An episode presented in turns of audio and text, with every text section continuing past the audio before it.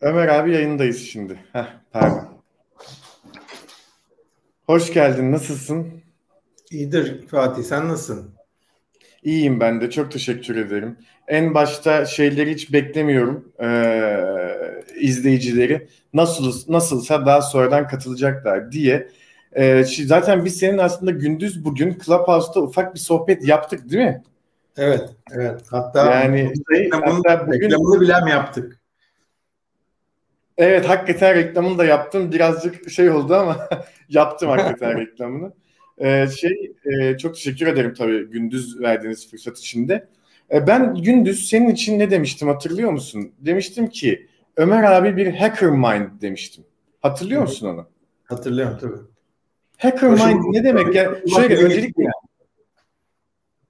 Ha, şimdi bak önce kendine bu tanımı yakıştırıyor musun? İkinci konuda e, hacker mind ne demek? Okey yakıştırıyorum. Anladığım anlamda söyleyeyim sana tabii. Yani yakıştırıyorum derken sen farklı bir e, anlamda söylesen değişebilir. hacker e, aslında bayağı yıllar önce e, bir defa bilgisayar programlarını hack eden adam demek değil. O kafadaki olan insan demek değil. E, ona evrilmiş, ona dönüşmüş ama aslında e, orijini şey e, MIT Üniversitesi'nde Amerika'da e,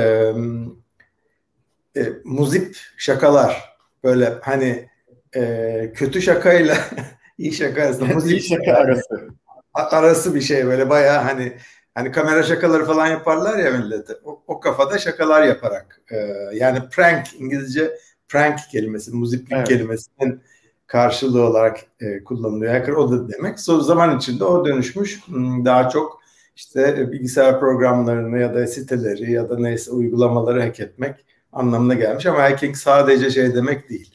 Yani bilgisayar hacklemek demek değil. Onun için hacker mindset'i ben öyle almıyorum. Ee, benim bence bugün geldiği noktada ne biliyor musun abi? Evet bu hani buraya kadar doğru. Bugün geldiği noktada şey gibi geliyor bana. Hacker bir prosesin ortasından dalıp o prosesi başkalaştırabilen ve düşünce itibariyle de o reflekse de sahip olan insan. Ben hacker mind diye sana derken aslında bunu söylemek evet. istemiştim. Evet evet. Şimdi ben devamında şöyle gelecekti benim. Ee, hacker demek aslında sorgulayan bu niye böyle ama farklı olamaz mı diyen e, zihin hali, e, zihniyet demek benim gözümde.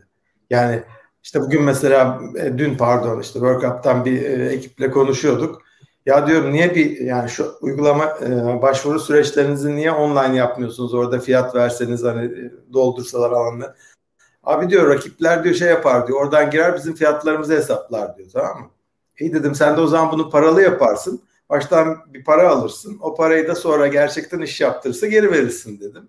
Birden durdu. Evet. Aa çok iyi fikir dedi. Mesela bu bir hack aslında tamam mı? Evet bu bir basit bir hack yani. Bu hakikaten öyle. Evet çok basit bir hack aynen. Şey, o yani şöyle...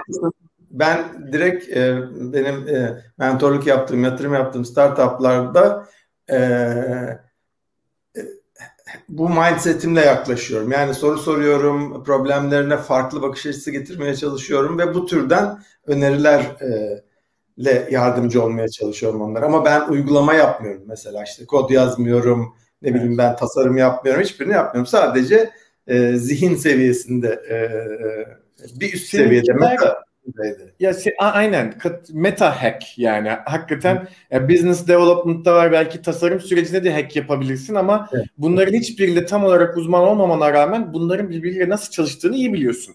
Yani evet. o çarkları birleştirmeyi ve o çarkların hangisinin nerede iptal olduğunu ya da iptal edilebileceğini ya da ekstra bir çark ekleneceğini biliyorsun. Bu bence e, bugünün en önemli yeteneği. Ben sanırım 5-6 yıl önce bir konuşmamda şöyle bir şey demiştim. E, e, üniversitede bir konuşmamda. E, gelecekte e, özellikle sizin gibi insanların sahip olması gereken en önemli yetenek yeni yetenekler kazanabilme yeteneğidir demiştim. Nitekim hakikaten de hacker mind bir insan kendini yeni yeteneklerle e, donanımlayabilen ve bu yetenekleri doğru zaman geldiğinde doğru şekilde kullanabilen insan diye düşünüyorum. Şimdi sana hacker mind, senin bir hacker mind olduğu konusunda ben bir fikir belirttim. Sen de ne kadar güzel dedin, kendime yakıştırıyorum dedin. Bu harika. girişimcilerin tamamının hacker mind olmadığını biliyoruz. Girişimcilerde böyle hacker mind'lar var. Bir de daha proses insanları var. Prosese hacklemeden proses yapanlar var. Bazıları önüne engel geldiğinde pivot ediyor mesela gibi gibi. Yaratıcılarla ilgili ne biliyorsun abi? Girişimciye çok iyi biliyorsun onu biliyoruz. Yaratıcılarla yani bu creator ekonomiyle ilgili ne biliyorsun? Okey.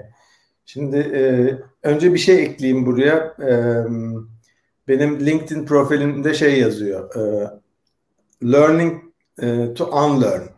Yani bildiklerini unutmayı öğreniyorum. Şimdi Hacker Mindset'in en önemli şeysi bu. Bildiğin şekilde yaklaştığın zaman genellikle daha önceden geçilmiş yollardan geçip tıkanıyorsun. Tamam Onun için bildiklerini unutman lazım ya da bir creator gibi düşünmen lazım. Yani zaten şeyi reddetmen lazım. Çerçeveleri, statükoyu, bunu böyle yapacaksın, e, bu olmamış işte reddetmen lazım. Anladın mı? E, o anlamda creator aslında e, bireysel olup e, işte ben bu sanat eserini yapmazsam ölürüm, bu romanı yazmazsam ben bittim. İşte bu heykel bu e, mermerin içinde çıkmayı bekliyor. Ben bunu yapacağım diyen de bir creator. Logo tasarlayan bir de creator. Kod yazan bir de creator. Hatta Oculus var ya Facebook'un satın aldığı VR. Evet. Işte, evet. Var. Onlar bir süre önce Developer Community'nin adını Creator Community diye değiştirdiler. Yani developer'lara Çok create ediyorlar. Çok mantıklı. Çok evet. mantıklı. Dolayısıyla create etmek demek daha önce yapılmamış bir şeyi e, hatta şey gibi evrim gibi mutasyon gibi bir şey yani bir şey deniyorsun bir şey değişiyor bir anda ah diyorsun tamam ben bunu istiyorum yani kurallar daha önce geçirilmiş yollar e, mantık e, silsilesi gibi değil e, onlardan küçük böyle sapmalar ve gerçekle karşılaştırmalar. Kreatif evet. insanın yaptığı şey budur. Ha şimdi kreatif ekonomiye gelirsek, kreatif ekonomi girişimcilikten şöyle farklı. Daha bireysel bir şey. Kreatif ekonominin şeysi, oyuncusu. Ama girişimci dediğimiz şey, ama yeni nesil girişimci dediğimiz şey daha e, takım oyuncusu.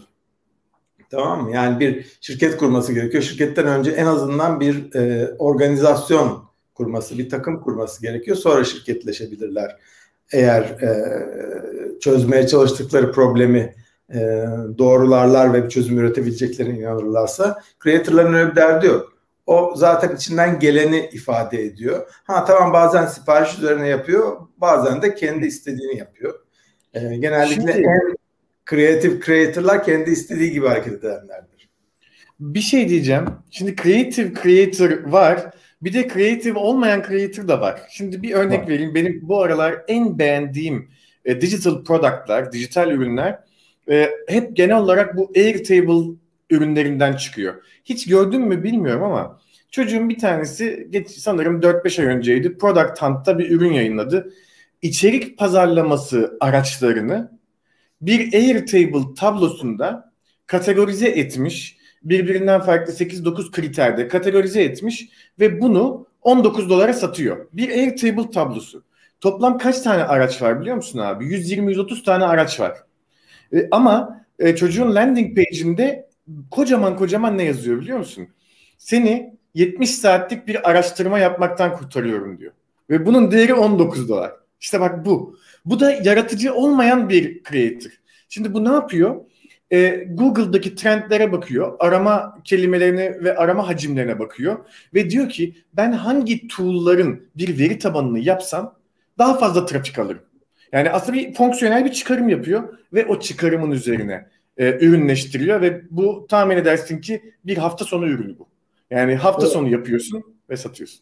Süper. Hatta bir tane daha var öyle ama onlar satmıyor. Bir product e, management school ne bir şey var ürün yönetimine yönelik araçların bir Airtable'ı var. Evet. Evet. Ücretsiz o. Ama o da ne yapıyor? Kendine trafik sağlıyor oradan. Tabii. O lead topluyor. Evet, evet. Kendine topluluk sağlıyor. Sonra daha sonra belki o topluluğa bir ürün satacak. Belki o topluluğun evet. bir problemini çözecek. Ya da belki o topluluğun bir problemini belirleyecek ondan sonra çözecek. Şimdi İsmail bizim eğitmenlerimizden bir tanesi İsmail Postalcıoğlu bir soru sormuş.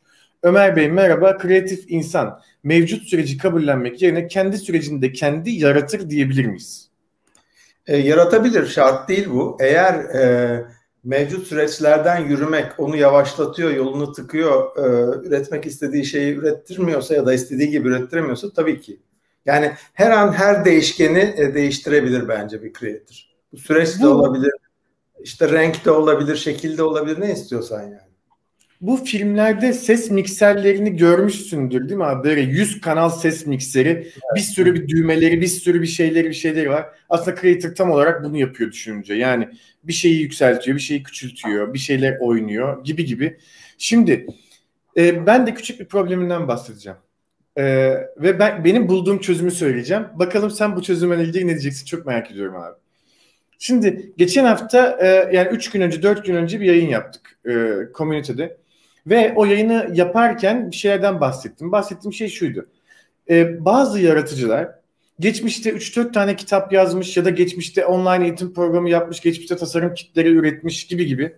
Ve e, diyorlar ki e, Fatih hani e, e, biz seninle birlikte harika şeyler yapabiliriz diyorlar. Ancak ben de diyorum ki e, bu arada onların ürünlerini görmeden söylüyorum. Her yazar iyi yazar mı? Her kitap iyi kitap mı? Şimdi dolayısıyla kitap yazmak demek satılabilir bir kitap yazmak anlamına gelmiyor ya. Aynen. Şimdi ben de bizim komünite.com.tr'yi ne tutmaya çalışıyorum? Diri tutmaya çalışıyorum. Diri tutmanın yolu ne? İçerideki insanların birbirinden farklı fikirlere sahip olmasına rağmen sosyal iletişim anlamında güçlü olmaları. Dolayısıyla da ortaya e, farklı fikirlerden beslenebilen bir topluluğun çıkması aslında. İstediğim şey bu. Ve şunu fark ettim. İsteyen şu anda 400 lira verip üye olabiliyor buraya. Ama peki ya az önce söylediğim iyi olmayan yazarlardan bir tanesi üye olursa ne olacak? Ya da duyuyor musun abi beni? Heh, pardon. Ya da e, şey e, heh, pardon. Ya da e, sosyal iletişim yetenekleri güçlü olmayan birisi üye olursa ve ortamda bir iletişim bozulursa ne olacak dedim ve kendimce bir çözüm önerdim kendime. Henüz daha e, tam kararım vermedim ama üyeliği paralı yani şöyle üyeliği açık yapmayayım. Üyelik başvurusu yapsın insanlar.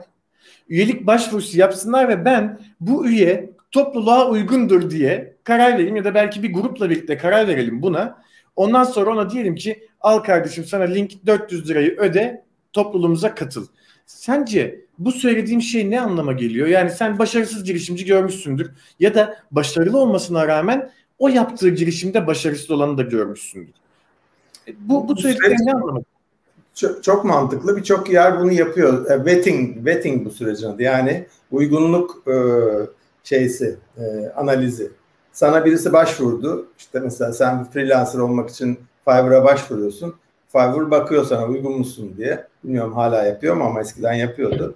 Eğer uygunsan kabul ediyor seni. Uygun değilsen reddediyor. Bir takım kriterleri evet. var. Bu çünkü evet. iki tarafı da koruyan bir şey. Anladın mı? Yani hem seni koruyacak, komüniteyi koruyacak hem de o başvuran insanı koruyacak. Kesinlikle doğru evet. yaklaşım. Şimdi e, şeyi ben buradan şeye getirecektim lafı bir yandan da. Bugün bir yaratıcı dediğimiz adam böyle e, doğuştan yaratıcı değil bu adam. Yani o bir şekilde o yaratıcılığı kazanıyor, geliyor bir noktaya kadar.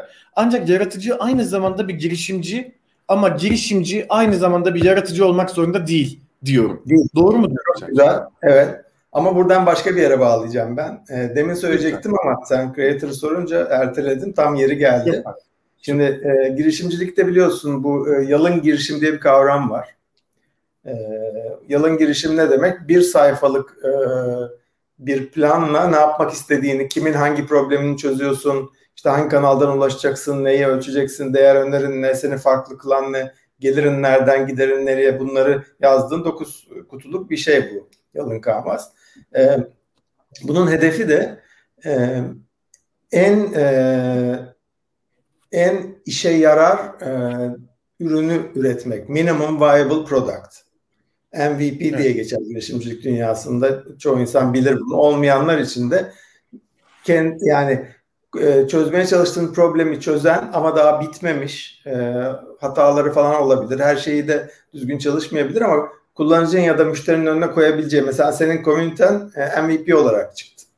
Tamam mı? Evet. Şimdi de mesela hala deniz, hala deniz, hala evet, bitmedi. Hala MVP. Hala MVP. Aynen. Şimdi bu MVP kavramı tamamen e, bu yeni nesil girişimlerde ortaya çıkmış bir kavram ve e, dinamikliği, e, e, çevikliği ifade ediyor.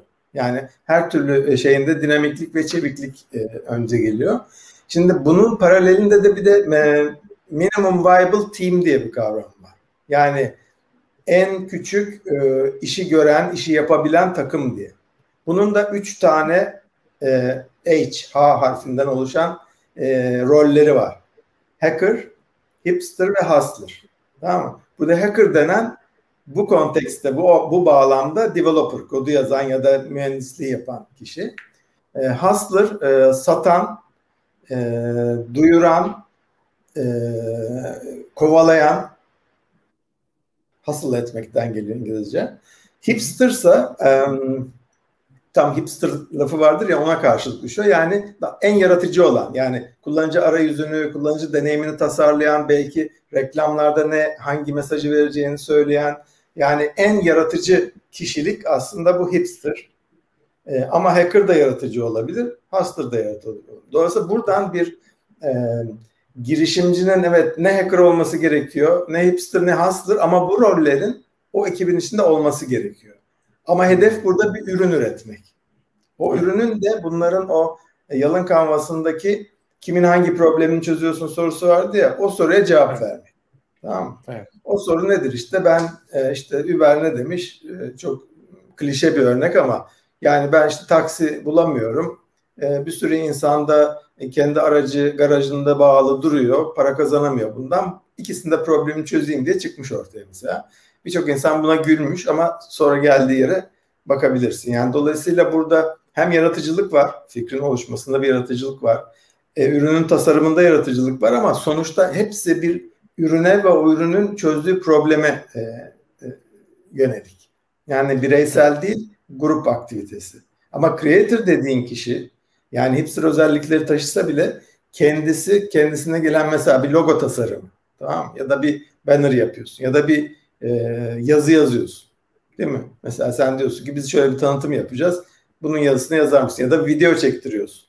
O videonun evet. e, şeysi e, ne bileyim ben skriptini, senaryosunu yazıyor, çekimini yapıyor falan filan. Bütün bunlar e, aslında hepsi iç içe olan ama birinde daha bireyin ort, e, önde olduğu creator ekonominin başrol oyuncuları. Diğerinde ise takımın e, ama içinde creator elementleri olan, elemanları olan takımın önde olduğu ve problem çözen, ürün üreten e, versiyon. Şimdi burada girişimciyle yaratıcı arasında bir e, eğer e, ana farklardan bir tanesi varsa o da e, ticarete bakış diyebilir miyim diye sana sormak istiyorum şu anlamda. Bir girişimci dakika bir gol bir marşa bastığı anda para kazanamıyor çoğunlukla. Ancak bir yaratıcı ürününü Gumroad nokta koyuyor tak diye o gün satmaya başlıyor ve tak diye para kazanmaya başlıyor. Acaba ticaret e, e, konusu burada önemli bir ayraç mı? Ticaretten ziyade e, ne sattığınla ilgili bir şey. Örnek vereyim sana. İşte stok fotoğraflar, videolar e, satan siteler var biliyorsun değil mi? Evet. Çok iyi biliyorsun. Bunlar e, sen oraya koyuyorsun mesela 100 dolarlık bir şey. Sana kaç dolarını veriyor sence? Çok azını veriyor. 20, dolar, 20 dolarını veriyor. 80'ini kendine alıyor. Tabii tabii tabii çok azını veriyor. Şimdi ilk bakışta aa insafsız. Niye insafsız olsun ki? Sen bir kere koyuyorsun uyurken geliyor para sana oradan tamam mı? Evet. evet. Böyle baktığında yaptığın işin ne olduğu kritik. Mesela bir uygulama yazarsan bu, bu o kadar geçerli değil. Çünkü uygulama güncellenmesi gerekiyor. Hataların ayıklanması gerekiyor. Dolayısıyla ürününün ne olduğu çok önemli. Ya da bir yazı yazdın sen bu yazı sadece bir markanın tanıtımında işe yarıyorsa sadece onun işine yarar. Ama sen genel işte demin söylediğin gibi bir e, Product Hunt'ta yayınlanan işte e, belli bir amaca yönelik araçların listesi ve güncelleyebilirsin o kadar önemli değil o. İse iş, iş değişiyor.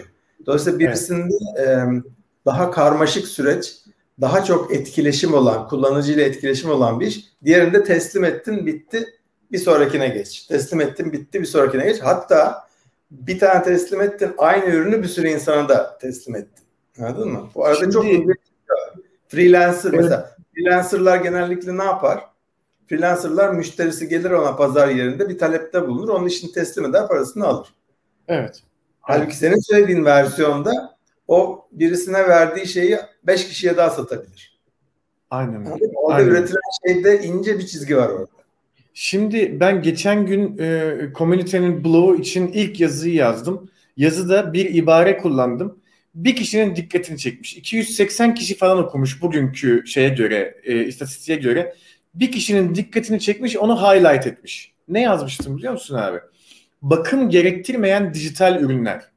Yani maintenance free digital products. Şimdi tamam. bakım ben, gerektirmeyen benim söylemeye çalıştığımı sen çok güzel söyledin.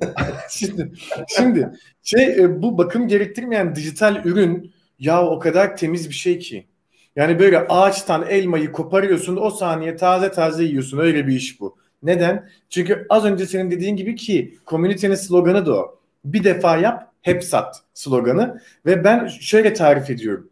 Şimdi bir berbere gittim. Berber önüne gelen bütün herkesin saçını bir kere kesiyor bir kere para alıyor. Dolayısıyla harcadığı zamanın karşılığı tek. Ancak bunlarda sen toplam 20 kişinin saçını keseceğin süreçte bir tane saç kesim videosu çekiyorsun. Editliyorsun. YouTube'da yayınlıyorsun. 1 milyon izleniyor. Hem 1 milyon kişiye fayda sağlıyor hem de sana yaklaşık 1200 dolar para kazandırıyor gibi gibi. Yani bunu bir kere yaptığında hem çok fazla fayda, çok fazla insana tek seferde fayda ve aynı zamanda tek seferde bir sürü insana parasını alma gibi bir durum var. O anlamda tabii e, creator'lar e, şu anda dünyanın dört bir yanında e, kendilerine bir yol planı çiziyorlar. Şimdi girişim yol planından da farklı bir yol planı. Şimdi bir girişimin yol planı nasıl oluyor? Roadmap'i. İşte ben önce ürünümün MVP'sini yapacağım. MVP yaptıktan sonra işte ilk 100 müşterim bulmaya çalışacağım. Sonra UI'nin üstüne düşeceğim. Sonra bilmem ne yapacağım falan. Ama bunların tamamı tek bir ürünün üstüne tuğla tuğla koyuyorsun. Creator'lar ne yapıyor? Creator diyor ki aynı senin az önce verdiğin örnekteki gibi product management tool'lardan bir liste yapayım ve ücretsiz vereyim ama mail versinler bana. Yani mailin arkasına wall koyayım. Ve mailini veren insanlara bir bakayım. Bu insanlardan bir geri bildirim gelecek mi? Baktı ki onlara haftadan haftaya bir newsletter göndermeye başladı ve bir ayın sonunda baktı ki bu insanlar product manager ama design e, oriented product manager bunlar diyelim. Design oriented product manager'lara ben ne üretebilirim? Problem bu. Çözümü atıyorum e, bir wireframe kit tasarlayayım. Ve o wireframe kitin tanesini 60 dolara satayım. Biliyor musun abi? 2018 yılının en çok satan wireframe kiti Source Kit diye bir kit 2,5 milyon dolar ciro yapmış 2018'de. Tek bir, tasarım bir yerde daha söylemiştin sen bunu hatırlıyorum. Evet, evet. Tek bir tasarım kiti 2,5 milyon dolar kazandırmış. E, eminim 100 tane görmüşsündür. Bu parayı kazandıramayan girişimler var. Yani 4 sene 5 sene. Başka bir Buyurun. Evet. Buyurun. Öyle bir şey örnek vereceğim. İlginç. Yani dünya değişiyor ya. Şimdi bunlar aslında e, her zaman yeşil e, şeyler. Yani bu dediğini dijital bir ürün yapıp bakım gerektirmediği sürece e, sürekli satabilirsin. Para kazanabilirsin bundan. E, ama başka şeyler de var. Mesela aynı şey müzikte de var. Değil mi? Spotify'a koyuyorsun şeyini, parçanı belli bir dinlenme e, sayısına gelince başlıyor sana para gelmeye. Çok büyük para değil ama milyonlarca dinlendiği zaman dediğin gibi aynen YouTube kafası para kazanıyorsun. Tabii. Ve o da bir kere yaptığın bir şey sürekli para getiren bir şey. Aynı şey. Bakımda gerektirmiyor. Ee, ama şimdi dünya şöyle değişiyor. Mesela şimdi Clubhouse biliyorsun bugün konuştuğumuz mecra. Clubhouse demek creator ekonomiyi hedefleyen oradaki e, konuşarak konuştuklarıyla e, hayatını kazanan hayatını kazanan insanlara e, bir araç. Orada işte evet. give money para ver para yolla diye bir şey çıkıyor Amerika'da şu anda şimdilik. Para yolluyorsun sen memnun kalıyorsan. Şimdi biliyorsun e, Twitter Spaces da bu işe girdi. Evet. E, Twitter'da şey yapıyor. Twitter maviyi çıkarttı şimdi. Twitter Nedir Blue, evet. Seni takip edenlerin para, sana para vermesi lazım ki e, e, tweetlerini görebilsinler. Bunlar evet. da yeni modeller ama Spotify bu arada bir şey satın aldı. E, söyle adını. E, Green Room diye bir şeye başladı işte şimdi. Black, Blocker Room diye bir şirketi satın Blocker aldı. Room'u satın aldı. Evet. evet. Green Room, Spotify Green Room diye bir ürün çıkardı. Şu anda sadece Amerika'da var. Ee, orada şunu diyor. Diyor ki sen gel burada konuş diyor. Ne istiyorsan anlat diyor. İster yeni parçanı, e, müzik şeyini dinlet. Onunla ilgili yorum yap. Ondan sonra istersen şiir oku, istersen haberleri yorumla. Ne istiyorsan yap. Serbestsin tamamen diyor. şöyle para kazanabilirsin diyor. Burada kaç kişi seni izledi? Bir de ne kadar süreyle dinlediler seni? Kaç kişi evet. dinledi? Ne kadar evet. süre dinlediler? Buradan sana haftalık para yollayacağım diyor. Ama diyor bunu kaydeder bir yere koyarsan oradan para alamazsın diyor. Evet. Tamam mı? Evet. Yani dolayısıyla bu bu da yeni yeni nesil bir şey. Yani canlı şey gibi bu. Hani Twitch'te e, canlı yayın yapıyor ya oyuncular. Orada evet. sen onu izlerken ona para atıyorsun. Tip atıyorsun onu evet. evet. Evet. Onun gibi bir şey yani sonuçta işte coin atıyorsun. Şimdi Neyse. YouTube'un en önemli growth metriği biliyorsun abi total ta- e, total time of viewing.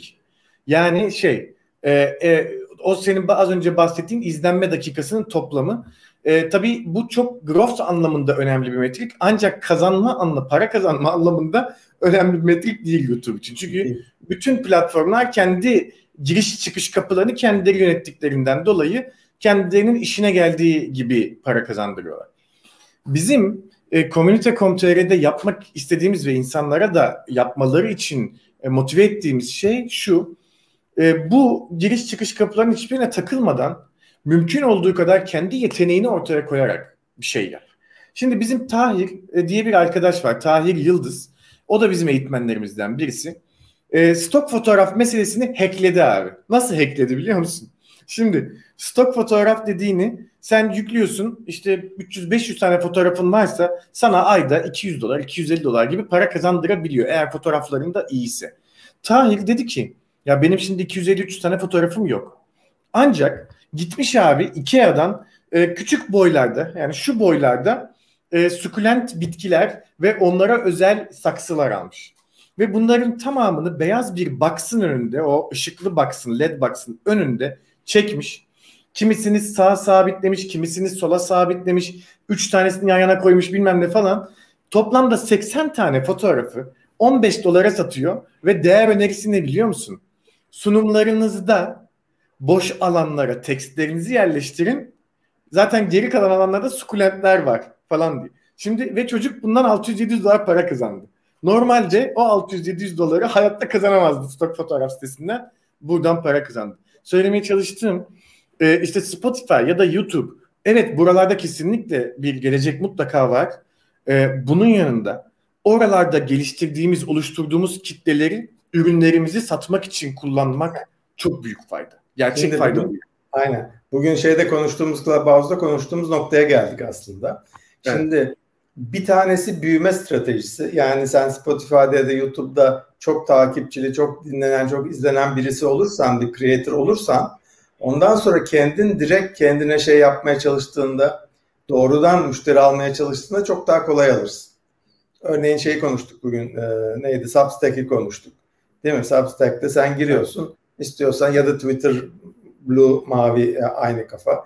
Yani sen kendine güveniyorsan ve tanınıyorsan yeterince biliniyorsan gerçekten belli bir e, kitleyi memnun etmişsen geçmişte bunlardan para alabilirsin. Abone oluyorlar sana vesaire. Aslında bunun bir sonraki adımı çok daha heyecanlı bence. O da NFT denen şey. Ee, non fungible birkaç yıl içinde göreceğiz büyük ihtimalle. Evet ama. evet. Ama ben bu ben biraz Clubhouse'da birkaç tane dinledim. Çok hızlı ilerliyor.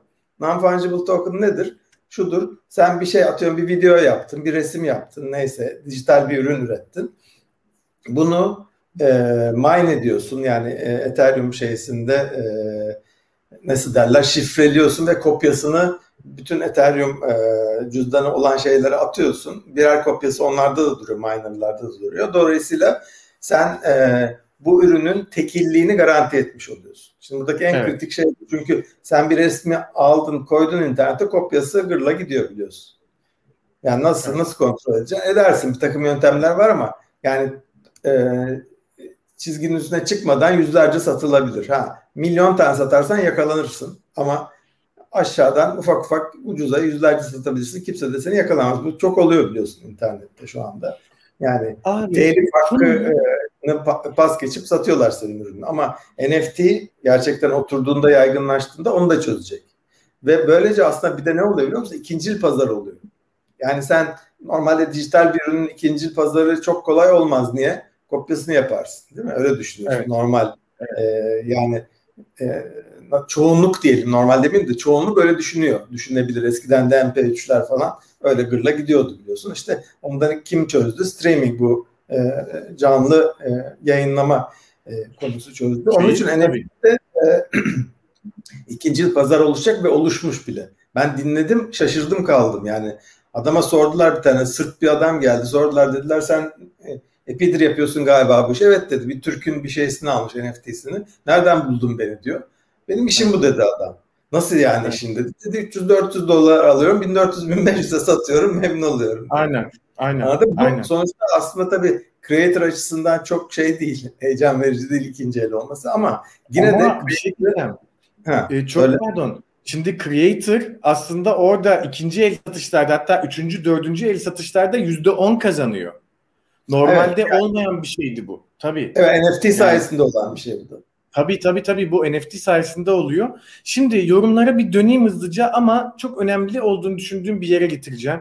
Şimdi İsmail demiş ki Spotify podcasterlar için paralı episode yayınlama seçeneği getirdi. Benzer şekilde demiş Apple da getirdi biliyorsun. E, artık e, paywall'un arkasına koyabiliyorsun podcast'ini Spotify'da ve Apple'da. E, Eren demiş ki Ömer abi NFT için pazar yeri kurmak hakkında ne düşünüyorsun? Burada kısa bir cevap alayım abi. E, çünkü şey hani ana konumuz olmadığı için. Tabii tabii. Pazar yeri kurmak e, şart. Birileri kuracak. Ne zaman kuracak söyleyeyim sana. Pazar yeri ne zaman anlamlı, e, feasible oluyor? Yeterince çok oyuncu yani alıcı ve satıcı olduğunca olduğunda ve aralarında yeterince etkileşim olduğunda anlamlı oluyor. O günü bekleyeceğiz. Yeterince NFT üreten alan e, varsa o zaman pazar yeri yapılır. Evet. Şimdi e, ben Ali Ekber'in de bir sorusu var ancak o soruya gelmeden önce e, bir önemli olduğunu düşündüğüm bir konuyu soracağım sana.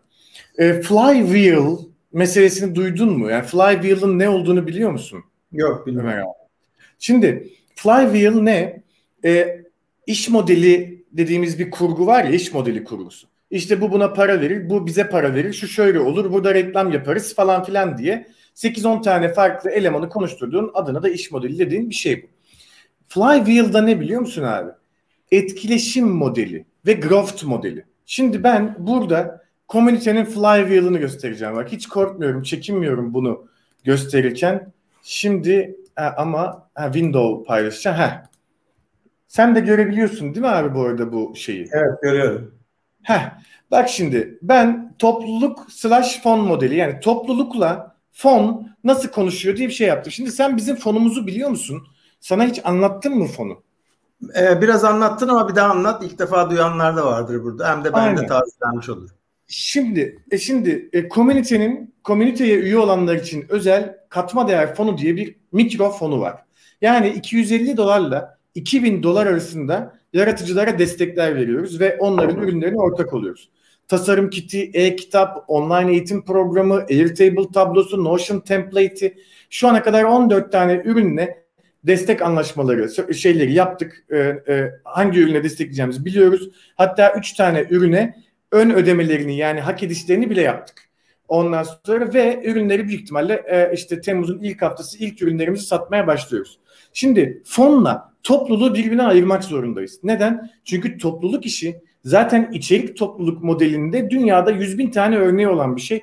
Ancak fon toplulukla ayrılmak zorunda. Çünkü bütün herkese vermiyoruz biz bu fonu. Dolayısıyla evet. ben burada flywheel anlamında toplulukla fon birbiriyle nasıl konuşuyor diye çıkartmaya çalıştım. Şimdi öncelikle FOMO etkimiz var bence. FOMO etkisi ne? İnsanlar dönüp bakıyorlar ve e, diyorlar ki ya Türkiye'de ilk defa böyle bir şey görüyoruz diyorlar. O yüzden de bizim mail listemize katılıyorlar. Çok enteresan. Mail listemizdeki insan sayısı 500'ü geçti ama üye sayımız 60. Neden? Çünkü bekliyorlar ne olacak diye. Şimdi FOMO e tabii üyelik başvurusunda artışa neden oluyor. Üyelik başvurusu artışı yüksek kaliteli üyelerin ortaya çıkmasını sağlıyor. Şu anda toplulukta 6-7 tane alfa var ve bu alfalar aktif bir şekilde ürün geliştiriyorlar ve insanları birleştiriyorlar kendi etraflarında. Tabii yüksek kaliteli üyeler diğer üyelerin memnuniyetini arttırıyor. E, üyelerin memnuniyeti de FOMO'yu arttırıyor. Ancak ancak yüksek kaliteli üyeler aynı zamanda bizden fon almayı başardıklarından dolayı kendilerine stabil yan gelirler elde etmeye başlıyorlar. Ve stabil yan gelir üye tatmini ve başarı hikayesinin ortaya çıkmasına sebep olacak önümüzdeki haftalarda. Bu da FOMO'yu tabii ki etkileyecek. Ancak bir yandan da fon başvurusunun sayısı, e, sayısında artış olacak. Üyelik başvurusu yapanlar fona da başvurmaya daha çok başlayacak. Dolayısıyla stabil yan gelirlerin sayısı da artacak. O da başarı hikayelerini destekleyecek. Şimdi evet. bu flywheel meselesi benim gördüğüm kadarıyla şu an Türkiye'deki birçok girişimde de yapılmıyor. Çünkü girişimler bence bugün büyümenin yolunun topluluk kurmaktan geçtiğini bence bilmiyorlar. Topluluk kurmak artık community oluşturmak ürünün etrafında artık kilit bir önem taşıyor. İkinci konuda e tabii ki e, bu insanları neyle besleyeceksin? Etrafında senin birikmiş olan senin sıcak merkez haline getirmeye çalıştığın kendin onları neyle besleyecek? Maalesef bunun da eksikliği var. Şimdi ben sana bunu gösterdiğimde senin aklına ne geliyor? Şimdi düşüncelere daldım görüyorum çünkü. Senin aklına ne geliyor merak ediyorum. Düş, düşünüyorum çünkü e, sana bugün bahsettim ya yeni nesil kafası diye bizim bir topluluğumuz var. E, evet. Sonatla başlattığımız ve e, hızla büyüyen bir topluluk. Bu da aslında amacı tamamen e, girişimcilik ekosistemini e, bilgilendirmek, yetkinleştirmek e, idi. Yani biz bir jargon konuşuyoruz. Her alanda jargon var ama bu alandaki jargon çok keskin ve onu anlamayan işte MVP nedir, SaaS nedir, pivot etmek nedir, işte e, seed yatırım nedir bunları biz konuşuyoruz aramızda işte term sheet nedir, shareholders agreement nedir deyince bunlar uçuyor millet. Tamam biz bunları anlatalım diye yola çıkmıştık. Sonradan e, epey bir şey e, yakaladı izleyici, dinleyici yakaladı. Daha ne güzel yapıyorsunuz, iyi ki yapıyorsunuz. Terimler sözlüğü diye bir şey yaptık. Oradan şeye döndük. E, yavaş yavaş topluluk kurmaya döndük. Bir tane e, Slack grubu oluşturduk. Şu anda 465 e, üyesi var. Orada bayağı işte kendine e, co-founder mı alıyorsun, arıyorsun, co-creator mı arıyorsun, iş yaptıracak birini mi arıyorsun, kendine yatırım mı arıyorsun, mentor mu arıyorsun bunları bulabildiğin e, ücretsiz bir şey alan. Şimdi hemen ben de katılıyorum. Hemen ben de katılıyorum. Davet ediyorum şimdi hemen ben seni. Ee, sonra bu e, gelişti. Şimdi senin flywheel'ına bağlayacağım şöyle bize bir takım kurumlar yaklaştı Sonat'la bana ikimize. Dediler ki ya güzel şeyler yapıyorsunuz ama biz kendimize özel istiyoruz bunu. Dedik olur yaparız. İşte gittik konuştuk falan bir oluyor yani yaklaşık şeyden hemen önceydi Covid başlamadan. Ondan sonra dediler tamam çok güzel bunu yapın. Ee, neyse artık o. Ondan sonra e, kaç para dediler. Yani ne parası dedik biz para almıyoruz ki biz bunu işte, ekosistemi büyütmek için geliştirmek için. Yani işte ne dersen de adına. Ondan sonra yok dediler olmaz para vereceğiz yoksa yanlış anlaşılır. Yani ne başka bir şey mi verdiniz falan diye. Neyse onun üzerine biz okey dedik. Para almaya başladık. Ee, Sonat'ın şirketi vardı bir tane. O exit ettiği bir şirket. O kenarda duruyordu. Onun üzerinden para almaya başladık. Sonra ne yapacağız bu parayı? Yani çok büyük bir para değil. Ama çok küçük para da değil. Yani hani yemek yiyip e, kutlayacağımız bir para da değil. Dedik ki biz bunu bize destek olan community'de ve de e, komünitenin içindeki startuplara e, verelim biz bunu. Nasıl verelim? Bize katkıda bulunuyorlarsa verelim. Bizim bir işimizi yapıyorlarsa verelim. Normalde gönüllü çalışıyor çünkü herkes orada. Ve bunu vermeye, ödemeye başladık o paraları. Bu önce bin liralardı, sonra on bin liralara çıktı. Şimdi yüz bin liralar mertebesine e, çıktı. Var Dolayısıyla bu, Var evet, evet. Ve bu şey oldu şu anda. Ya bir anda biz de şaşırdık abi bir, bir fona dönüşüyor bu. Şimdi seninkine o yüzden benziyor. Anladın mı? Topluluk evet. bir tarafta, fon bir tarafta. Ama topluluktaki evet. herkesi ilgilendirmiyor. Onun için biz de daha ayırmadık. Nasıl ayıracağımızı da bilmiyoruz. Şu anda manuel yapıyoruz. Ama bunu e, stable coin e, üzerinden yapıyoruz. 1 lira üzerinden yapıyoruz ki o parayı onlara ödediğimizin izi kalsın diye. Mesela blockchain, blockchain ne yapıyorsunuz? Blockchain üzerinden yapıyoruz evet. Hı hı. E, uçurtma projesi diye bir proje var. Orada da sen üniversite öğrencilerine e, onların yıllık ihtiyaçları için bağış yapabiliyorsun. Yine aynı mekanizma. Dolayısıyla ben yaptım dediğim zaman orada gidip görebiliyorsun. Hakikaten vermiş buna bin lira, iki bin lira, üç bin lira neyse yani o boyutta paralar. Şimdi onu o şekle getirdik ama bizde bir paylaşım modeli yok şu anda. Ama seninkiyle bence e, birlikte e, gelişebilir. Yani orada bir evrim geçirecek bizimki. Seninki de geçirecek bence. Şu anda kurduğun Şimdi, model. Abi ha. süper bir noktaya getirdim bak. Ben bu flywheel'ı neden çıkarttım biliyor musun? Çünkü maalesef bazı insanlara e, komünitenin bu ortaya koyduğu katma değer fonu e, bir, bir, sen de eminim karşılaşmışsındır geçtiğimiz yıllarda. Bu dropshipping eğitimleri veren işte şeyler vardı ya o yapılar. O yapılarla komünitenin katma değer fonunu aynı düzleme çekmişler kafalarında. Çekmeye çalışmışlar. Ondan sonra öyle değil. Öyle değil. Nitekim ben de e, hiç bağırmıyorum. Hiç şey yapmıyorum. Ancak önümüzdeki günlerde bir video hazırlamaya karar verdim. İçerik topluluk ekseninde Türkiye'de iş yapmanın tam zamanı. Ve dropshipping eğitimlerinden dolayı mağdur olan insanların bu iş modeline böyle bakıyor olması dünyada community business'ının booming bir business olduğunu gerçeğini değiştirmiyor. Türkiye'de zıplaması lazım. Ben korkmadım, yapıyorum. Bak abi sen de siz de yapıyorsunuz. Bizim gibi geçmişten getirdiği işte başarıları işte ya da ismi olan insanlar bunları yapmaya devam ettikçe topluluk işleri eminim Türkiye'de çok çok çok büyüyecek. Maalesef maalesef e, topluluk deyince hep birlikte para kazanalım ya da işte para bilmem de bir şey 1 lira blockchain girdiği zaman devreye maalesef bu böyle bir yaklaşım oluyor. Çünkü çok bağırdılar. O dropshipping tarafında çok bağırdılar. Çok reklam yaptılar. Ferrari'ler, Lamborghini'ler bilmem neler falan. Bu e, insanların aklında kaldı bu. Ve insanın aklında kaldığı için şu an ona benzetiyorlar. Benim de e, önümüzdeki günlerde bu YouTube'da böyle bir video yapacağım. Hatta belki parayla reklam yapacağım falan yani. Hani öyle diyeyim. Ama içerik topluluk ekseni bence Türkiye'de geleceğin mevzu. Önümüzdeki 2-3 senenin en önemli konusu nitekim e, siz de görmüşsünüz onu. Siz benden evet. daha önce gördünüz. Evet. Evet. E, bizde şu anda senin problemin yok çünkü biz bir şey almıyoruz kendimize. Evet. Almadığımız evet. için kimse bir şey diyemiyor. evet. Ama bir evet, noktada doğru. bunun dönmesi ve sürdürülebilir olması için kendimize değilse bile sisteme eklememiz lazım. Evet. Anladın mı? Onun için o evet. gün geldiğinde belki senin deneyimlerinden de yararlanırız. Bu arada topluluk şey e, e, senin için de bir fırsat. Orada mutlaka komüniteyi e, çok beğenecek insanlar da bulacaksın eminim. Ya şöyle e, şeyi bekliyoruz. Temmuz ayının ilk haftası e, işte e, kitap satmaya başlayacağız. Bizim fonladığımız kitabı satmaya başlayacağız. Fonladığımız online eğitim programı satmaya başlayacağız. Bu o zaman insanların kafasında gerçek bir hale bürünecek bu. Neden? Çünkü e, basit bir örnek vereyim. E, bugün Clubhouse'da vermiştim bu örneği. 2-3 ay önce indiahackers.com'da viral olan bir içerik var. E, içerik şu e, şey e, çocuğun bir tanesi CSS for JavaScript Developers diye bir eğitim programı tasarlamış. Ve bu eğitim programının sadece yarısını yüklemiş. Diğer yarısını da Eylül ayının sonuna kadar yükleyeceğim diye söz veriyor, pledge ediyor. Ve öyle bir ince görmüş ki demek ki o eksikliği yani JavaScript uygulama geliştiricilerin CSS eğitimine ihtiyaç olduğu ihtiyacının olduğunu öyle ince görmüş ki 9 günde 570 bin dolarlık satış yapmış. Bu çok büyük bir başarı bu. Ve sana şöyle söyleyeyim abi. O 570 bin dolarlık satışı yapmasa da Türkiye'deki bir online eğitim yapan bir uygulama geliştirici 57 bin dolarlık satış yapsa yani çok önemli bir para 57 bin dolar Türkiye'de. 57 bin dolar İstanbul'da da ev aldırıyor ama Anadolu'da en iyi ev aldırıyor. 57 bin dolar 10 numara bir araba aldırıyor. E, bundan iki sene önce daha iyi bir araba aldırıyordu. Şu an o kadar iyi bir araba aldırmıyor ama aldırıyor.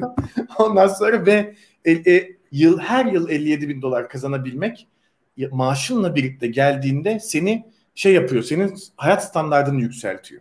Aslında insanların yavaş yavaş geleceği noktanın bu olduğunu düşünüyorum ben. Özellikle de bir girişim yaptı, denedi. Başarılı olamadı. Ama yetenekli bir çocuk. Ne yapacak? Mecburen yaratıcı slash girişimci olacak gibi geliyor bana. Bilmiyorum sen ne diyorsun? Çok doğru. Bak aslında dikkat edersen bütün bu konuştuklarımızın şöyle çok basit bir özeti var. Meta e, bakış açısından bir, bir yukarıya çıkıp bakış açısından. O da şu.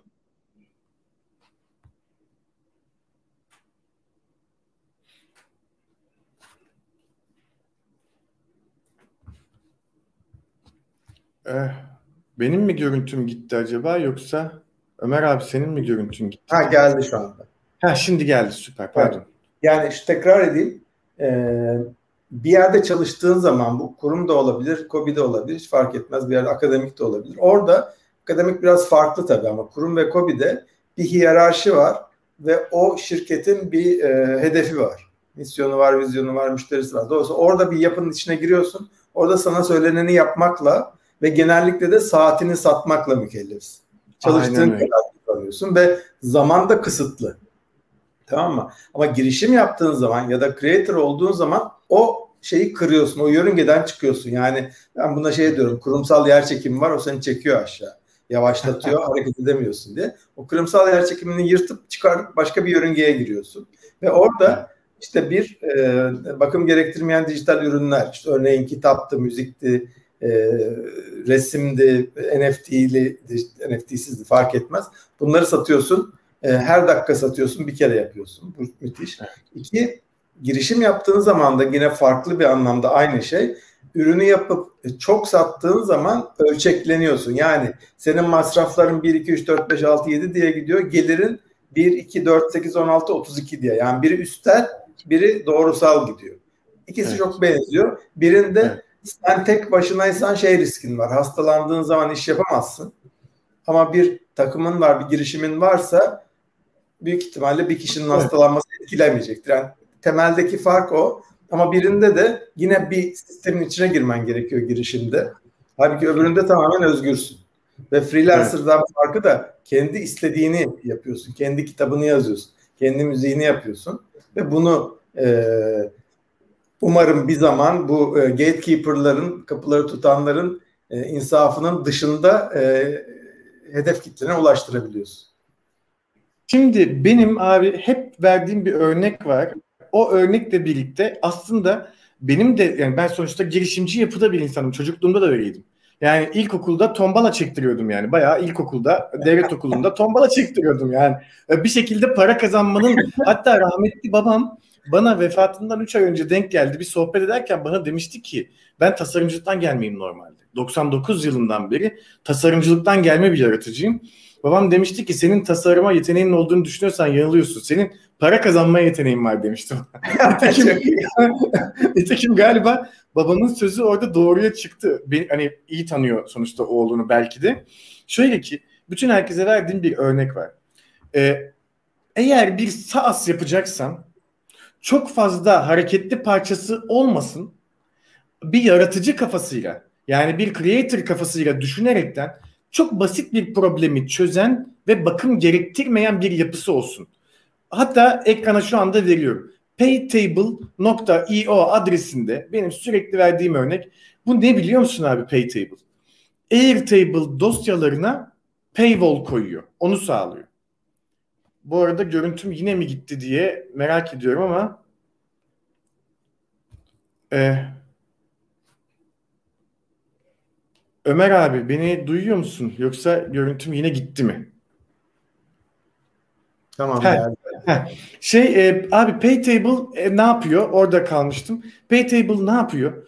Airtable dosyalarına erişim için paywall koyuyor. Yani para ödemezsen bu Airtable dosyasına erişemez.